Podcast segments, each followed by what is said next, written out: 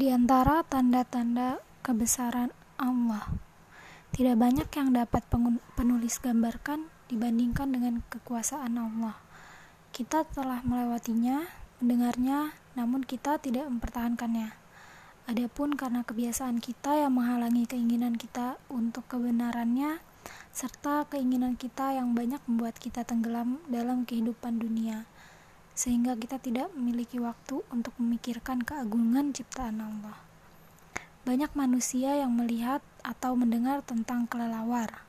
Kelelawar merupakan burung kecil yang memiliki sayap yang tipis.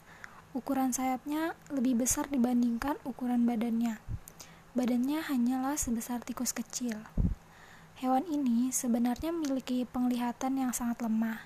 Ia biasanya hanya terbang di malam hari dan di tempat-tempat gelap yang tidak terdapat cahaya di dalamnya. Maka bagaimana makhluk ini menghindari tabrakan dengan apa yang ada di sekitarnya? Seorang ilmuwan Italia bernama Spallanzani mengemukakan tentang eksperimen sederhana yang dilakukan untuk membuktikan kemampuan luar biasa yang hanya dimiliki burung lemah ini. Diikatkannya bel-bel kecil dalam jumlah besar dengan benang-benang yang kuat kemudian dihubungkannya ke atap ruangan, di mana digantungkan umpan di sekelilingnya dan cahaya dihindarkan dari ruangan ini. Kemudian dilepaskan kelelawar di dalamnya untuk melihat apakah ia menabrak benang-benang tersebut. Dan bel yang tersambung itu bergerak.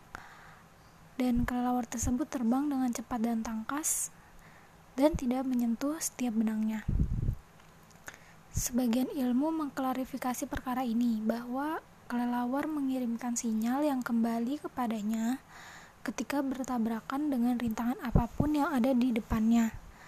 Maka ia menjauhi tempat rintangan itu sejauh mungkin dan gerakan ini bergerak ke segala arah dengan kecepatan tidak lebih dari sepersekian detik. Mengingat informasi yang diperolehnya, kemudian membatasi jalur penerbangannya. Dan ini merupakan teori yang dipakai oleh radar modern yang saat ini digunakan untuk mendeteksi objek asing, seperti pada pesawat terbang dan kapal selam penyerang.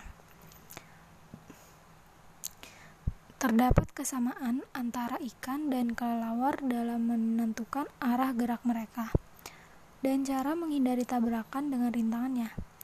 Bagaimana ikan-ikan yang hidup di laut gelap menghindari tabrakan dengan batu karang dan yang lainnya? Para ilmuwan telah mempelajari fenomena ini dan meneliti anatomi ikan dengan mikroskop. Ditemukan bahwa ikan ini dilengkapi dengan dua garis longitudinal sel halus di kedua sisi tubuhnya. Jika ia mendekati penghalang apa pun, ia merasakan tekanan air yang berbeda meskipun perbedaannya hanya sedikit. Kemudian ia mengubah jalannya.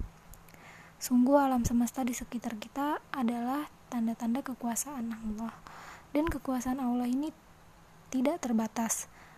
Sesungguhnya memikirkan kebesaran ciptaan Allah bersama alam semestanya merupakan ibadah. Ibadah yang agung yang memberi petunjuk pada jiwa dan menenangkan saraf serta menjadikan hati takut dan cinta kepada pencipta alam semesta yang agung.